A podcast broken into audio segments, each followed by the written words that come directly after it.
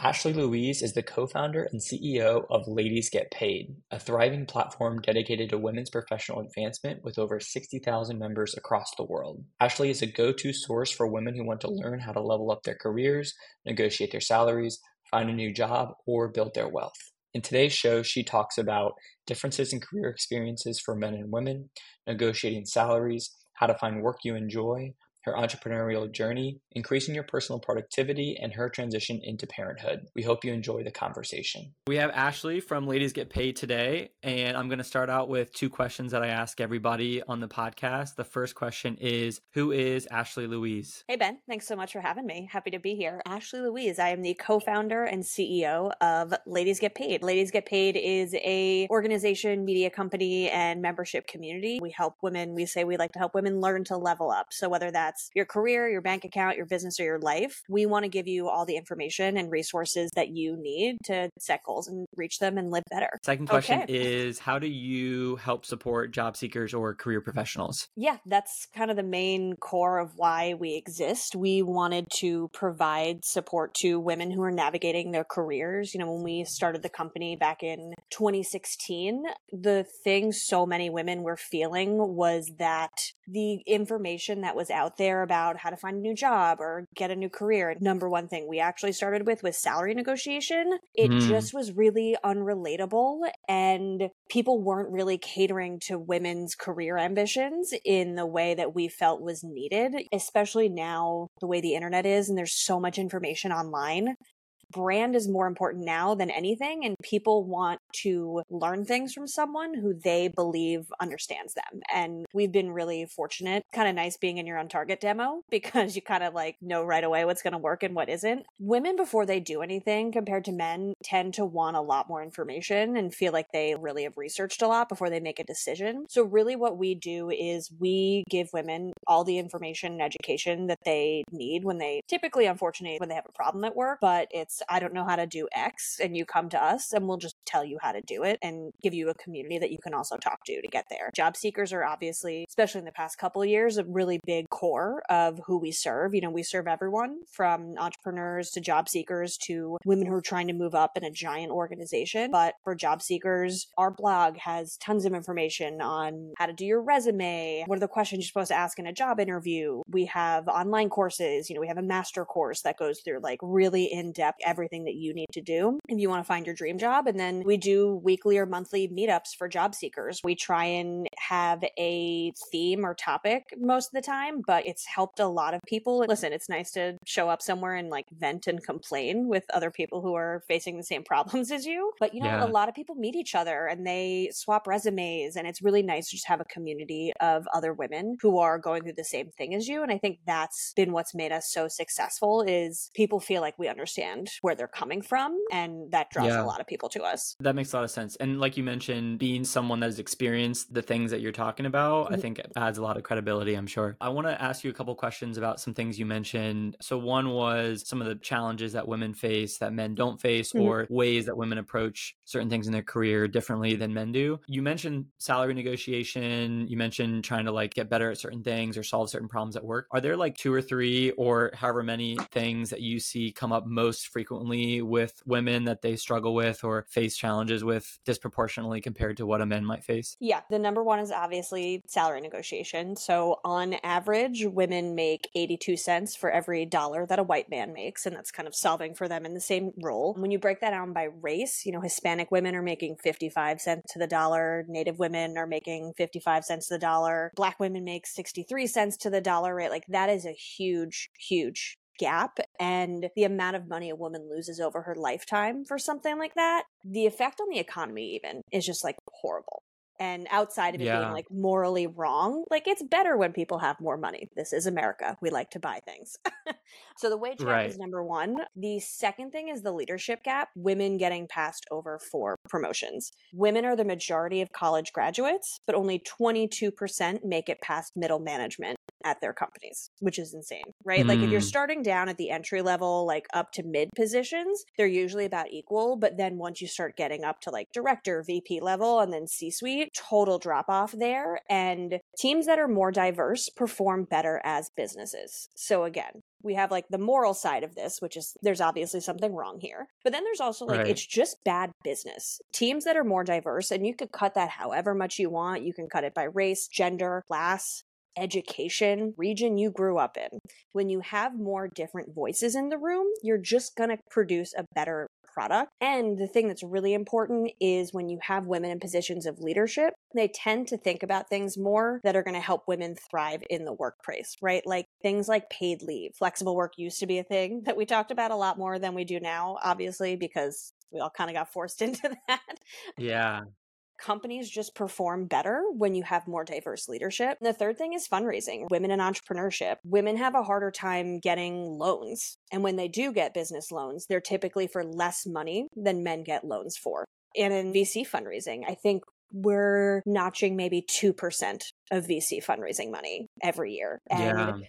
black women, it's like 0.68% of funding goes to Black women, and they are the fastest growing entrepreneurial set in America. I know people think we've over talked about these issues. Yeah. We've talked about them a lot, and the wage gap has closed a couple of cents in the last seven years. We've talked about it, but nothing has really been implemented to actually tackle these challenges. And that's what we're here for, right? That is our yeah. core is look, it's going to take a lot of different things to fix any of these individual problems. There's, of course, that criticism of like, this isn't women's fault that these things are happening. I obviously right. agree. And the number one thing that could be done to actually close the wage gap is to raise the minimum wage because two thirds of minimum wage workers are women. And also passing laws like salary history ban is a really great example where, you know, your employer can't ask you what your previous salary was. So if women are underpaid, it doesn't kind of perpetuate them continuing to be underpaid. But yeah. we're talking about societal change and we're talking about legislation and we're talking about big moving ship kind of stuff, which needs right. to happen. Passing paid family leave, right? Another one there. Those things all need to happen and we need to be kind of working for those. But at the rate we're going right now, the wage gap won't be closed for like 261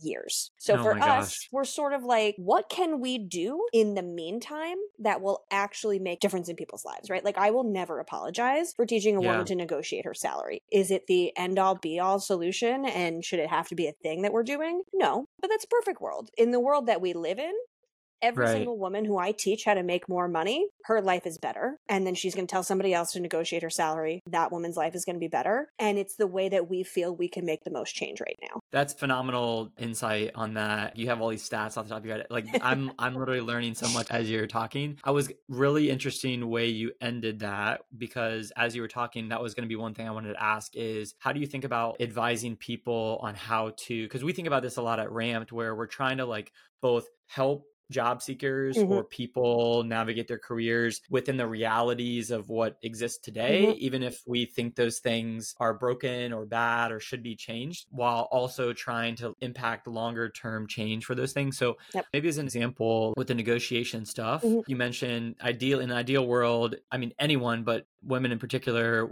wouldn't have to worry about if I don't do XYZ, it's not going to make a difference on me making less money than someone else mm-hmm. or a man in the same role. What are some of the tactical things like with negotiating salaries and stuff? What are the types of advice that you give to to women who are let's say a woman just got a job offer and they're trying to figure out how do I go about negotiating to get a higher compensation? Sure. So the number one thing is when you receive an offer, don't feel like you need to respond right away. Just say, Thank you. I'm going to take some time to evaluate this offer. Don't put a clock on yourself, number one. Number two, I know it's a tough job market and people get really excited because they're feeling desperate and they want a job, but you don't need to answer right away. Give yourself a beat and take a moment to actually read your offer and understand what it is. The next thing that you need to do is you need to do your market research, right? So, what is the average that someone in your role with your experience in your city or where your office is, right? Like this used to be a little bit easier before remote work, where it's like, where do you live? We always say to ask five people, real life people, what they make to try and figure this out. And we always say at least one of those people has to be a white man. I love running a community of women. And, you know, we have this amazing Slack channel where like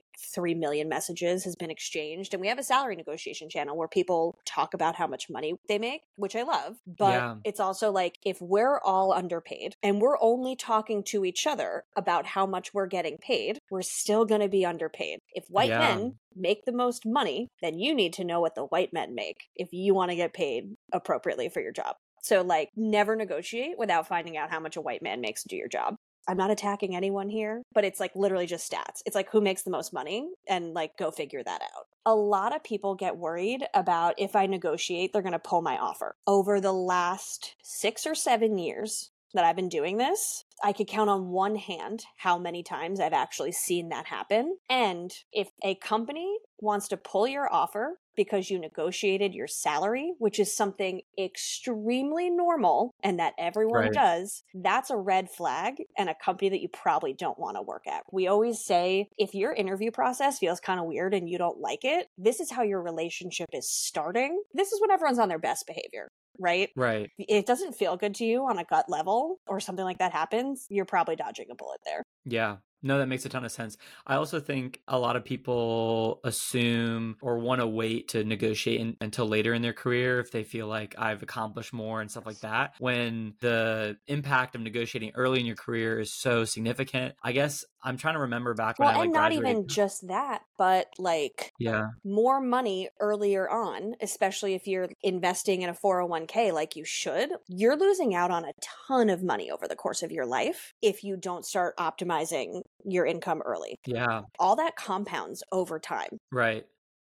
Like there's yeah, four people yeah. on this earth, sort of. I mean, yeah, there's like a hundred people on this earth that have too much money. For all the rest of us, you could never have. Yeah. Unless you want to buy Twitter or something. he has enough money. He's good. He does. He so he's trying to lose money um, now. Yeah, yeah, yeah. I guess it all becomes a game at some point. But for the rest of us, we're trying to figure out how to get past level one. Mm-hmm. okay, cool. So that makes a ton of sense. What are some maybe a couple other things aside from because you mentioned like how critical it is to get those first year or two right in your career when it comes to negotiating your salary, stuff like that, like getting what you deserve. I think we've seen this with a lot of early career folks or job seekers and stuff, how critical those first, call it three to five years of your career are to put you on a trajectory for certain things. Obviously, then if you want a career transition or do a, ton of other things, there's great opportunities to do mm-hmm. that as well. But what would you recommend someone or women in particular in the first, let's say, two to three years of their career? What would you recommend they do to, and it doesn't have to be like to be successful or whatever the, the typical like terms might be, but just to like kind of put themselves in a position where they're on a good track in their mm. career? I do want to say, because I hear this a lot, it's never too yeah. late to start either. Like I know a yeah. lot of people we as a society did not start talking about like women in their careers the way we do now until like fairly recently. And yeah. we talked to a lot of like older women even too and they're like, "Oh, is it too late for me to like do X?" It's never too late to start investing in your career. You can't do anything about what's happening. We say like eyes forward, right? Like you can't change what you didn't do. If you want to get started, just get started. I think for younger people, I think the most important thing to do to like set yourself up in the long term is to be really meticulous about understanding what you do and don't like about a job and what you do mm. and don't like doing. And I think people focus a lot on must haves and not enough on must not have, right? Like, what are mm. your deal breakers? What are the things where you're like, I hate this. I don't want to do this, right? Like, work is what you do for the majority of your life. If we yeah. would like that to not be the case, sure. Again, we're living in reality. If there are things that you like absolutely hate, then you need to know that and you need to navigate around those. Don't force it. Again, I understand we're talking about some kind of realm of privilege here in like having those choices choices to make, but having a lot of clarity in I wouldn't say you need to know the specific thing you want to do where you're like I want to do corporate M&A when I'm 35. You know, like that's too much, but yeah. Knowing the things that you're good at and the things that you enjoy and the things that you're not good at and you don't enjoy, the not good at things, you should probably learn those. The things that you just don't like, that's okay.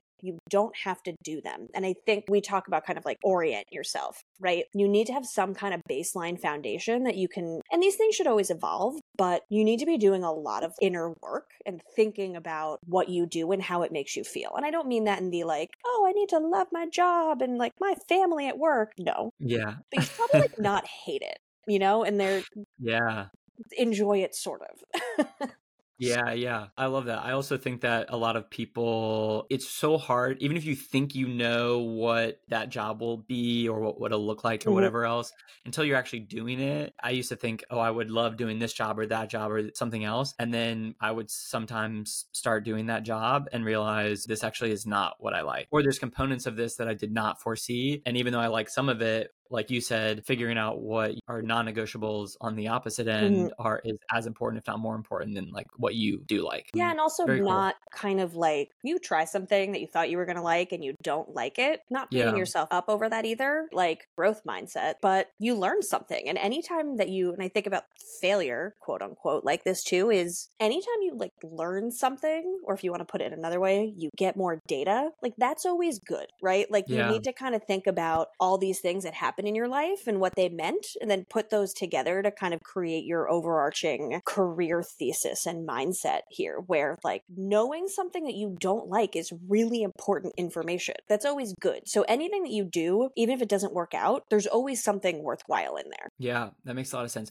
One thing we've seen a lot with the candidates we work with and folks, and particularly like a lot of career switchers, or you mentioned earlier, sometimes there's a lot of discrimination or there's companies look down upon someone who's like later later in their career and trying to get mm-hmm. into mm-hmm. something new or a new industry or something like that. There seems to be weirdly like a lack of companies don't like for people to explore and grow and like try different things mm-hmm. which is so weird because uh, when you grow up or as you go through school or college or high school or whatever else those types of things i guess sometimes not but a lot of times are encouraged like try this class or to try this major or do this or that mm-hmm. and then suddenly like oh you're in your 20s and now, hey, you better pick one thing and get expertise in it and then work your way up the corporate ladder. Like you mentioned earlier, diversity of experiences, diversity of types of people, all those things actually help companies make better decisions. So, how do you think about like you talk about growth mindset or trying different things? Like, are there things you recommend people do to go from step one to two to three to four in their careers or just kind of figure out those things that they do like. So much of this is really comes down to how do you tell the story of yourself, right? Mm. Like, okay, yeah, I jumped around and I tried this thing and I didn't really like it and I'm kind of trying to jump back into a different thing. What about the thing that you did makes you a good fit for the thing that you want to do? Right? If you're interviewing for a job, at the end of the day, it's your job to convince them that out of all the people they're talking to, you are the one that they should pick. You need to just make the case for them. And I would bet that if it was something that you were interested in, there's a reason and it's related to what you actually want to do. And you can take a lot of things from that that then you can describe and make yourself unique here. Look, some things are going to be harder than others. If we're talking about performance marketing, you're probably not going to get that job against somebody else who actually did, but you probably also knew that. You're not qualified for that job. But if you're in the zone of qualification, which again, I find it hard to believe people like veering that far out that it's not relevant in any way, but it's your job to tell the story of why you are the right person and why you did what you did. There's always a good explanation. And as long as you can articulate that, then it shouldn't matter. I say shouldn't here. We're in yeah. weird economic times. Also, I actually think I had a lot of friends, and me too, not when COVID happened, but when the economy tanked last year. Yeah. We make tons of money off of corporate sponsorships, right? And that was just gone. So yeah. I was like, let me try and have some conversations to like see if there's somewhere like I can go full time, especially again, like Claire, my co founder, we're married, right? So, like, yeah, that's both of our incomes hit at once. And I had a bunch of other friends who, over the course of the pandemic, I mean, from 2020 till now, there's been so many things that have happened where a bunch of us were like, let's have some conversations corporate see what happens. And when the economy's bad, companies like get so much less risk averse. But I think their definition of risk averse is kind of wrong. Where Mm. for me, hiring an entrepreneur when shit is hitting the fan, to me, is one of the smartest things you could possibly do. I mean, Yeah. we know how to do anything. Our job is to fix it when something blows up. We are creative. We just get shit done. Your whole job is to like, things are going to get lobbed at your face every other day. And it's just how you deal with it. Right. So, how do you kind of craft that own similar narrative to yourself where, yeah, all those other people are like that, but I have this experience and that gives me an edge? It's always in there somewhere. You have to find your edge over the other people based on what you've done in your life. That's actually so interesting because we've seen that too in the last probably year, year and a half, where companies went from, oh, we'll take somebody who tech sales, for example, we'll take Mhm. somebody who has retail sales experience and give them an opportunity as an SDR at a startup tech sales company. Or, hey, we'll take an experienced SDR and give them an opportunity to be an AE for the first time at our company. And then now we've seen in the last six to 12 months, we're not going to hire you as an SDR, which is in most cases an entry level type role. We're not going to hire you as an SDR unless you've already been an SDR for like three years. Or we're not mm-hmm. going to hire you as an AE unless you've been an AE for like five years. Searching for So- college grads with five years experience. I know, I know. It's crazy. It is interesting that companies in times of crises tend to fall back on bad habits almost Mhm. around like evaluating talent and saying, oh, the only way, only like function or ability we have to evaluate talent is prior experience in this Yeah. exact role at a company that looks like Yeah. us. Again, some things that are hyper technical. Obviously, if you like don't know Python, you're not going to get that job. Yeah. You know, but like yeah. there's so many other things that just small mindedness to me is like it's almost less of a risk to me to hire somebody who is entrepreneurial or has different experiences and can do things that are hard. That's Yeah. to me, I will hire anyone any day who demonstrates to me that they can figure out how to do hard things. Yeah. Okay. So shifting gears a little bit, I want to ask you about you've been writing a lot recently on Mhm. LinkedIn about productivity Mhm. and just reaching goals, goal setting, things of that nature, which I think everyone, as they enter different stages of their career, a lot of times it's the first time in their lives where they are having to own for themselves, Mhm. like, what do I want in life and how do I go get it? And obviously, like, jobs will put certain things in front of you, Mhm. like, just do this and get it done by Friday. But for people personally, a lot of those types of things can be a challenge. So maybe just talk to me about a, a couple themes that mm-hmm.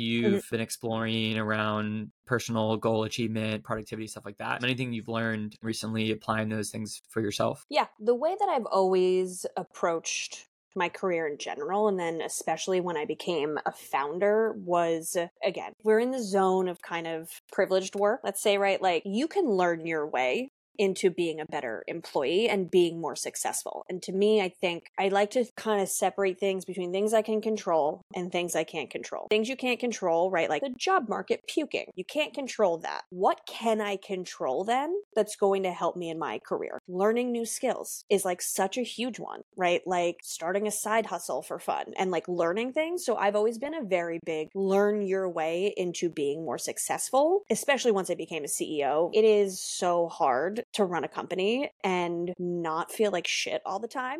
Even if like you are succeeding, sometimes like things take a long time. And one of the things that I started doing that kind of like make myself feel okay was asking myself at the end of the day, was I a better CEO today than I was yesterday? Right. And like you can slot in employee, salesperson, whatever it is that you do. And as long as I could say yes to that at the end of every day, you don't know what's going to happen, but you know you're going in the right direction. And that's really where my kind of like obsession with self improvement and personal development came from. And productivity obviously is a huge part of that because I am the number one source of velocity for my company. It goes as fast as I drive it. No one else is going to drive it faster than me. And that's the same thing for your career, too. No one's going to do this for you. And, you know, something I've been saying to people a lot lately is like, don't get in the way of your own bag. There's Hmm. tons of things that can trip you up. The world's crazy. You should be doing everything in your control that you can to give yourself further and further steps forward. So for me, I was like, you know, probably be helpful. I could get more stuff done during the day, right?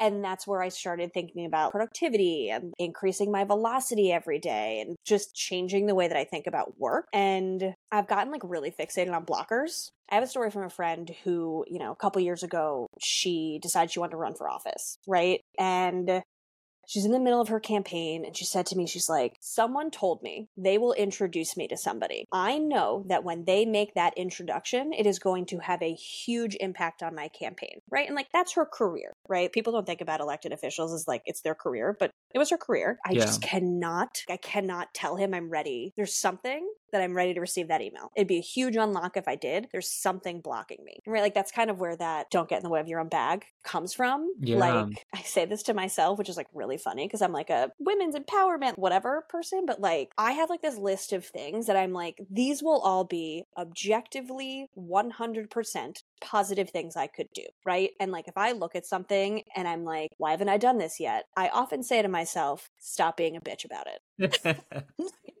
And most of the time, I'm just being a bitch about it. I tend to be like really fear driven. If you had asked me in 2016, 15, if I would ever be an entrepreneur, I'd be like, what are you talking about? I was yeah. corporate track. I was like on that thing. You know, my dad worked at the same company for 30 years. My parents were very low risk, max out your 401k every year don't do anything crazy, whatever. But Claire, my co founder, hosted a couple of Ladies Get Paid events before it kind of became a company. And I went to one and it was so impactful to me. Like I couldn't not do it, was kind of like how yeah. I ended up making the jump into entrepreneurship. But it's been a struggle for me to like deal with my fear of failure. You know, I started say it made me not do a lot of things, right? Because I was like, eh, I don't know if this yeah. work. I could have been a lawyer in that I like look at things and I look at numbers. It's like, oh wow, what is it? 90 98% of companies fail. You know what I mean? Where I'm like, not great odds there. Maybe I shouldn't do it. Right. And it just kept yeah. stopping me from doing a lot of things. And then I said to myself, I was like, what do I care? People know I tried something and it didn't work. Like, really, yeah. at the end of the day, why does that actually matter? And then I just started doing more stuff.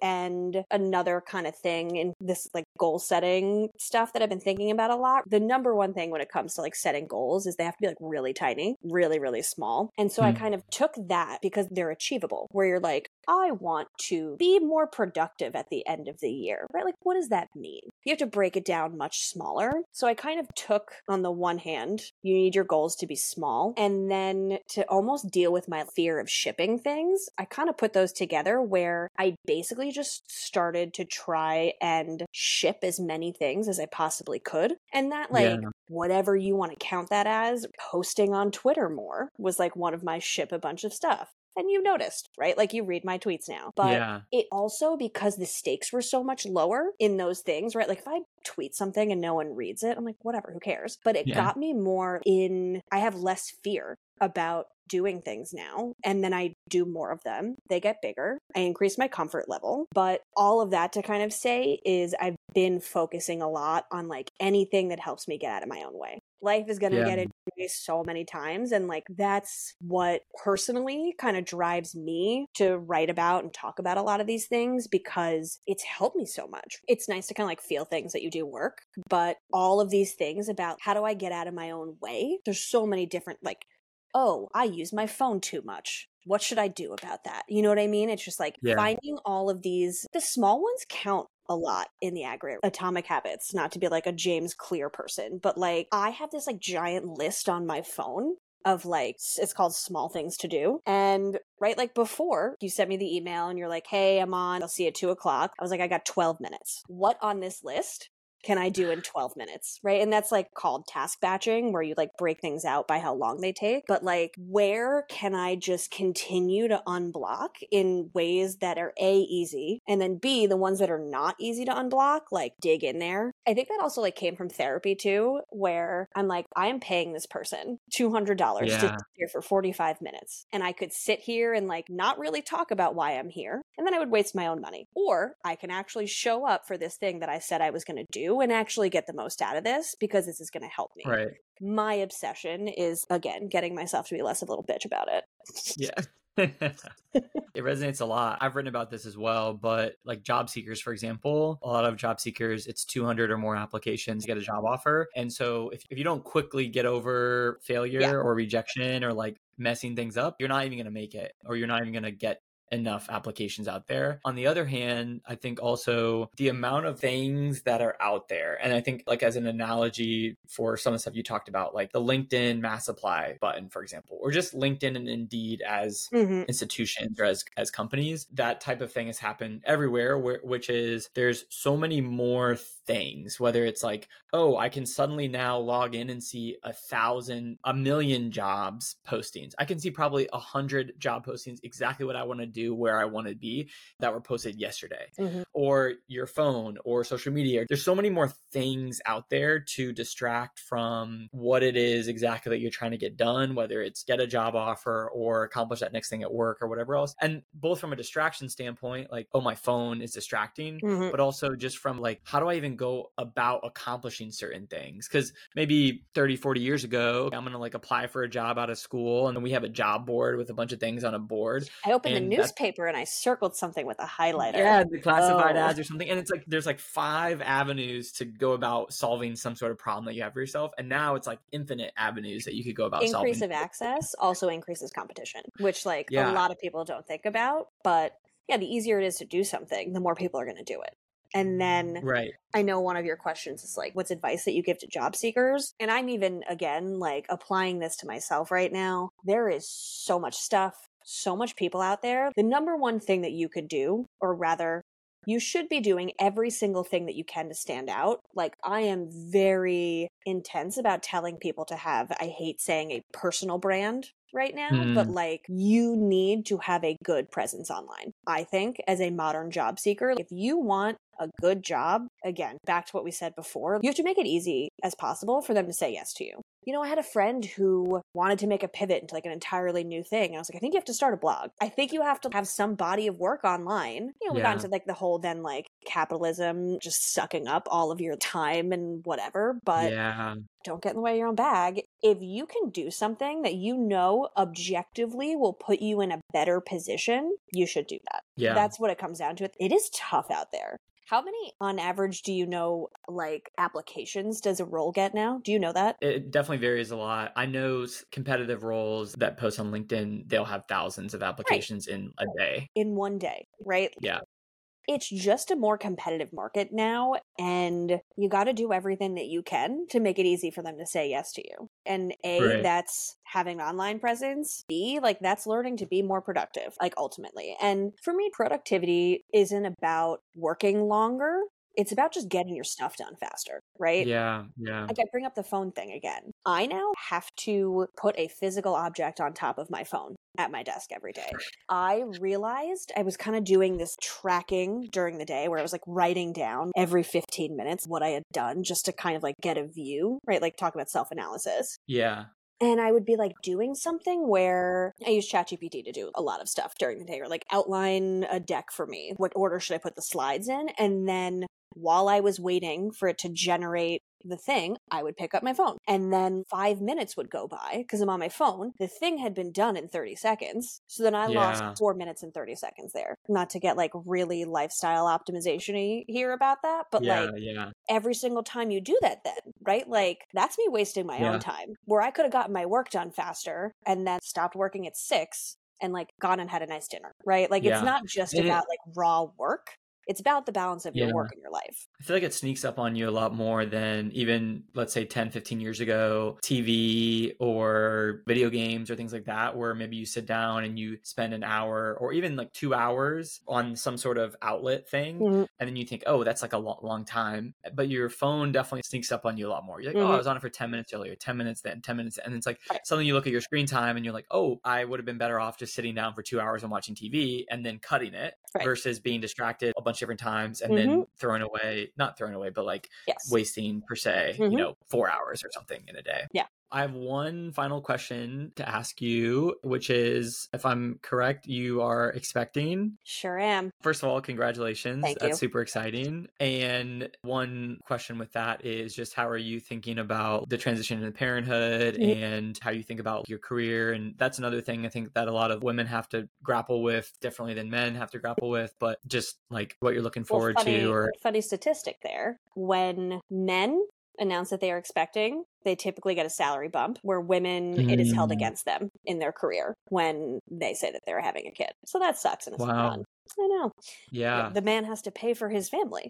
Of course. Yeah. Well, it's a good thing you're your own boss. I pay myself. No, the way I've kind of been thinking about it is, and I'd like also, you know, Claire, my wife, right now is like so sick. Like she's having one of those pregnancies where she's like really sick, which yeah. it'll it'll end at some point. But we run our company together, right? We've kind of separated it, and I'm like, you deal with doing that, and I will deal with doing this. And yeah. kind of this personal development journey that I've been on of kind of just like constantly making improvements in my life, I felt that much more intensely now. Not that I haven't been obsessed with like making our company successful, but I'm like, we need way more money. you know what I mean? Like, yeah. there's like that, but also it feels like the way that I spend my minutes is even more important. I am responsible for my family right now Yeah. right? Like, and I'm like, I'm the CEO. Claire's a content creator. She's the creative. Not that I'm not creative, right? Like, I make content too, but yeah. she does the speaking and like the creating of the like ethos of ladies get paid right and i'm like the business person i feel a really intense responsibility to make sure our family is not like just okay like sure that's like a baseline but i want our like family to be awesome and to be able to like do cool things provide for my kids my parents paid for me to go to college and i feel like constantly how fortunate I am for something like that. That's something Yeah. that's really important to me. I don't want our kids to have to pay for college because it made such a huge difference. That privilege is insane to not have student Yeah. debt, right? And so it's like half a million dollars minimum to send a kid to like Yeah. UC state school. Like, you know what I mean? Like a UC state school. That's not even like a Yeah. private college. I mean, we were talking about like phone distractions. I unfollowed so many accounts on Instagram. Instagram shut down my account because I thought I like bought a bot. Oh my That's like how much unfollowing I was doing. You know, I'm, I'm like deleting like, apps off fast. my phone. Like I just was sort of like I was almost like I have to like monk mode. You know, when you just like delete Yeah. everything. At least end of January, beginning of February is like around when our due date is. So I'm starting early, right? But everything Yeah. just felt like it became much more intense. I was like, I cannot fuck around. I wasn't fucking around before, like maybe a little bit, right? Like you work Yeah, for yeah. yourself during a pandemic. Right. Sometimes I watch Bravo on a Tuesday because I can, right? But like, Yeah. Yeah. Yeah. it's like a whole different thing now. But yeah. Stakes are a little higher. yeah, and I mean, making a baby the non natural way is also expensive. Little known fact right now, but there is a nationwide sperm shortage. So the like cost of Mm. making a baby has gone up like a ton. Oh wow. 3x since the pandemic began. 0% covered by insurance, except if you live in like New York, New Jersey, or Massachusetts. That is just pure out of pocket money. The financial constraints of having a kid start much earlier for us too, right? Like Yeah. the kid's expensive, plus I had to pay to get there in the first place, you know? So Yeah. Yeah. we're thrilled and it's exciting. Yeah. And Yeah, I yeah. am a hustler. So we got like our fertility sponsored, right? Like I'll do that. Yeah. You know what I mean? We wrote about our journey online with our fertility clinic and we got part of it sponsored. So like we did a full price, whatever kind of thing. And like who doesn't want to hear about two girl boss lesbians and their like pregnancy and stuff, right? Yeah. I'm not here about to like monetize this shit, like whatever. Some people are like, don't you feel like that's weird for your kids? I'm like, do they want to go to college? And do they know? I don't know. They're gonna be looking like- at that and they're gonna say, "This paid for freshman year right here." Listen, those 529s, they're getting open right away. You know, like it all just kind of intensified is like the TLDR, Yeah, where it's just like, it's not just us anymore. We're responsible for somebody else. And the dream is to thrive, not just to kind of be like, we're making it, which I know it's going to be like insane and hard, but yeah. Yeah. especially been thinking the lack of paid leave, the lack of space and time that we give parents and especially mothers. There are women who give birth and have to like go back working at McDonald's two days later. We have felt very fortunate. It's really scary to run your own company, the two of us, and be like solely responsible for our finances. But on the other hand, Claire's been able to take off the time that she needs, and I've been able to move around my schedule enough that like I can help her. I can take her to her doctor's Yeah. appointments, the acupuncture, like anything that needs to happen. Her entire diet had to change. I can be with her and help her where I don't think I would have had that kind of privilege. Like if I had to go to an office every day, even, or even like working from home, I can't run my own schedule. So there's a, a lot Yeah. of things we feel really fortunate about, but it also just like Yeah. makes me sad for like, we're the only developed nation in the world that doesn't have paid family leave. Yeah. You have a baby in Germany and you don't have to work for a year and they just give you money. And we're like sending people back. I mean, even when people like do have maternity leave from their company, it's technically short term disability insurance because they're like, your body busted open. I guess you'll need to stay home for a little bit. You know, like that's literally it. Oh It's my like, oh, you had a surgery. That's what it counts. Yeah. You know? Yeah. So Oh my gosh. Yeah. I know. We feel very privileged, but it also has, I mean, we've talked about this stuff for years, but our good fortune makes me feel sad for like the people who are less fortunate than us. Yeah. Well, best of luck with that journey. you. As you, I think, summed up, it will be challenging, it will be thrilling, it will be a Mhm. lot of things. Got one more person that has to monetize. Yeah. I expect your uh, your The- child to be posting content on LinkedIn, the building their personal brand. this house, you know? Yes. Classic creator. Awesome. Well, I will go ahead and end the recording here, but thank you so much for being on the podcast today. Yep. I appreciate you your for having me. insight. And everybody, uh, I got to make my plug. Go to ladiesgetpaid.com. You can check us out, sign up for our newsletter, follow me on LinkedIn, Twitter, do the whole thing. I'm working on my personal brand, so you'll help me out. Perfect. Yeah, of course, of course. Thanks so much.